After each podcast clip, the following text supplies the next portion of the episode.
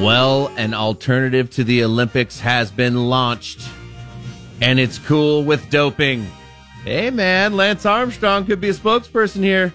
Australian businessman Aaron D'Souza has developed the Enhanced Games, where there's no drug testing. In fact, doping is encouraged. They're hoping to obliterate all world records by unlocking human potential. And doesn't sound like anything's off limits. You don't have to juice, though. Aaron says, quote, "We want natural and enhanced athletes. I hope that the bold, natural athlete shows up and says, hey, guys, I'm natural and I'm going to beat all you guys. It's going to be great TV," he says.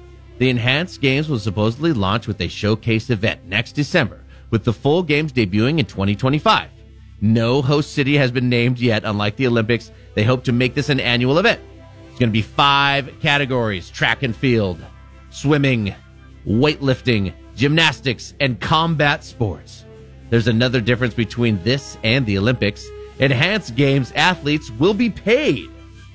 There aren't any specific numbers about salaries or large cash prizes for breaking a world record, but that's all in, says Aaron.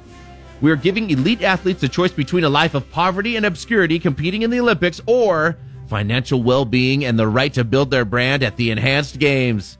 By the way, this is a direct reaction to the Olympic drug rules. The Olympics say that their rules are in place to promote health, safety, and fairness. Aaron claims they're there to be corrupt.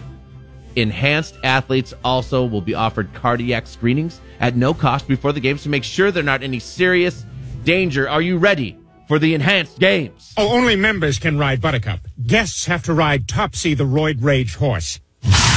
Now, whatever you do, don't say his trigger word. What? Ah, that's his trigger word! Ah, ah, ah, ah, ah. Patrick in the morning, only on 96.7 PayCal Rocks.